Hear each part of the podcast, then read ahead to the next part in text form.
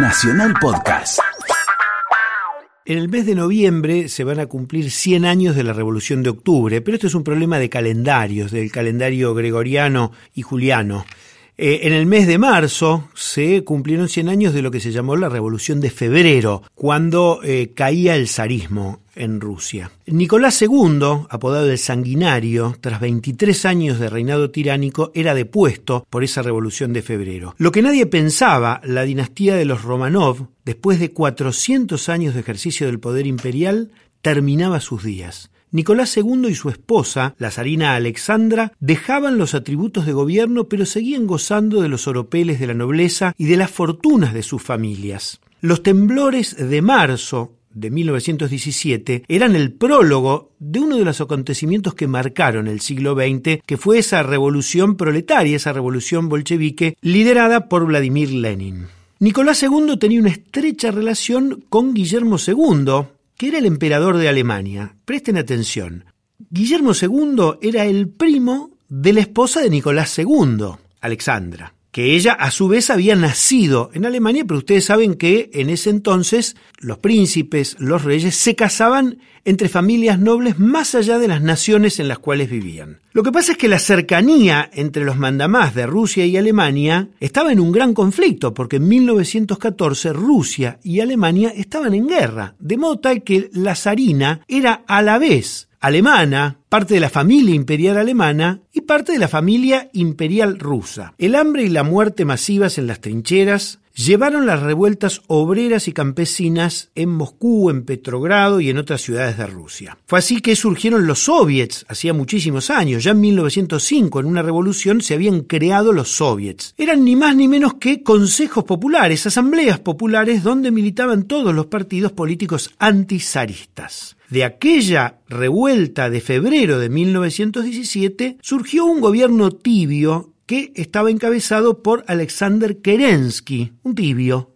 ¿eh? alguien que era lo que en ese entonces se podía conocer como un socialdemócrata, pero en un país donde no había democracia. Un esquema de gobierno frágil en un país muy empobrecido y en un país donde los bolcheviques lograban empoderarse, aunque todavía no asaltaban los atributos del poder. La consigna que lanzaban los bolcheviques ya en febrero eran paz, pan y tierra el fin de la guerra, basta del hambre y tierra para los campesinos. Lo que siguió la caída del régimen zarista fue y es objeto de estudios muy diversos. En esa guerra de Alemania y Rusia, la revolución bolchevique después logró lo que se llamó la paz por separado. Es decir, apenas pasada la revolución de octubre del 17, Lenin y Trotsky se pusieron en contacto con las autoridades alemanas y cesó el frente ruso.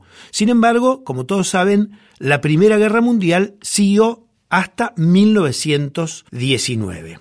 Lo que siguió hasta 1991 es un régimen donde al principio estaba Lenin, después se empoderó Stalin, y ustedes saben que Stalin murió en 1953, y recién en 1991, cuando implota la Unión Soviética, se conocen los documentos de lo que fueron los horrores del estalinismo.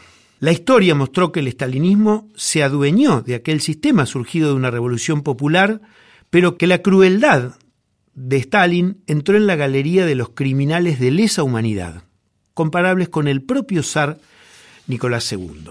Aunque la Primera Guerra Mundial terminaba en 1919, Estados Unidos entró en la guerra recién en 1917 y no sufrió en sus territorios los conflictos.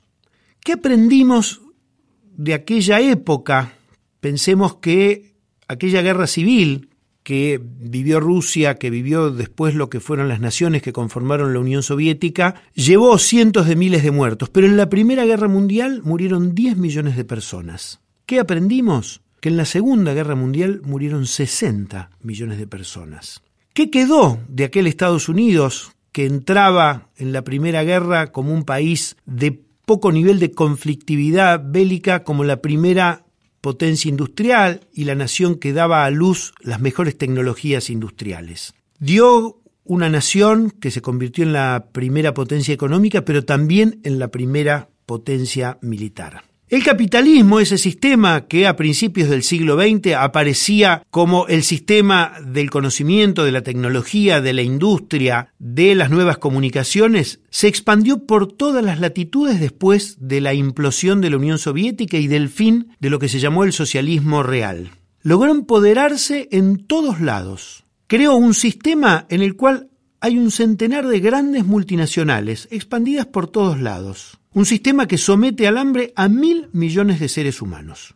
Donald Trump llegó a la Casa Blanca como un candidato que tuvo menos sufragios populares que su adversaria Hillary Clinton. Ese Donald Trump que propone ganar guerras, aumentar el presupuesto militar para ganar guerras según sus palabras. El encargado de las relaciones exteriores, Rex Tillerson, proviene de una de las grandes petroleras mundiales, ExxonMobil, heredera del imperio petrolero del clan Rockefeller. Los pueblos y muchos representantes populares siguen luchando por la dignidad y la igualdad, aunque por la magnitud de la injusticia la tarea parezca imposible, la condición humana suele sorprender a los más pesimistas y las sociedades no se dan por vencidas. Las fórmulas no parecen fáciles. La memoria, recordar la historia, puede alimentar a que muchos otros hombres piensen en soluciones y que en este siglo XXI aquellos 70 millones de víctimas de dos conflagraciones mundiales que nos repiquetean la cabeza sean una enseñanza para que este sea un siglo de paz y donde sigamos luchando por la igualdad.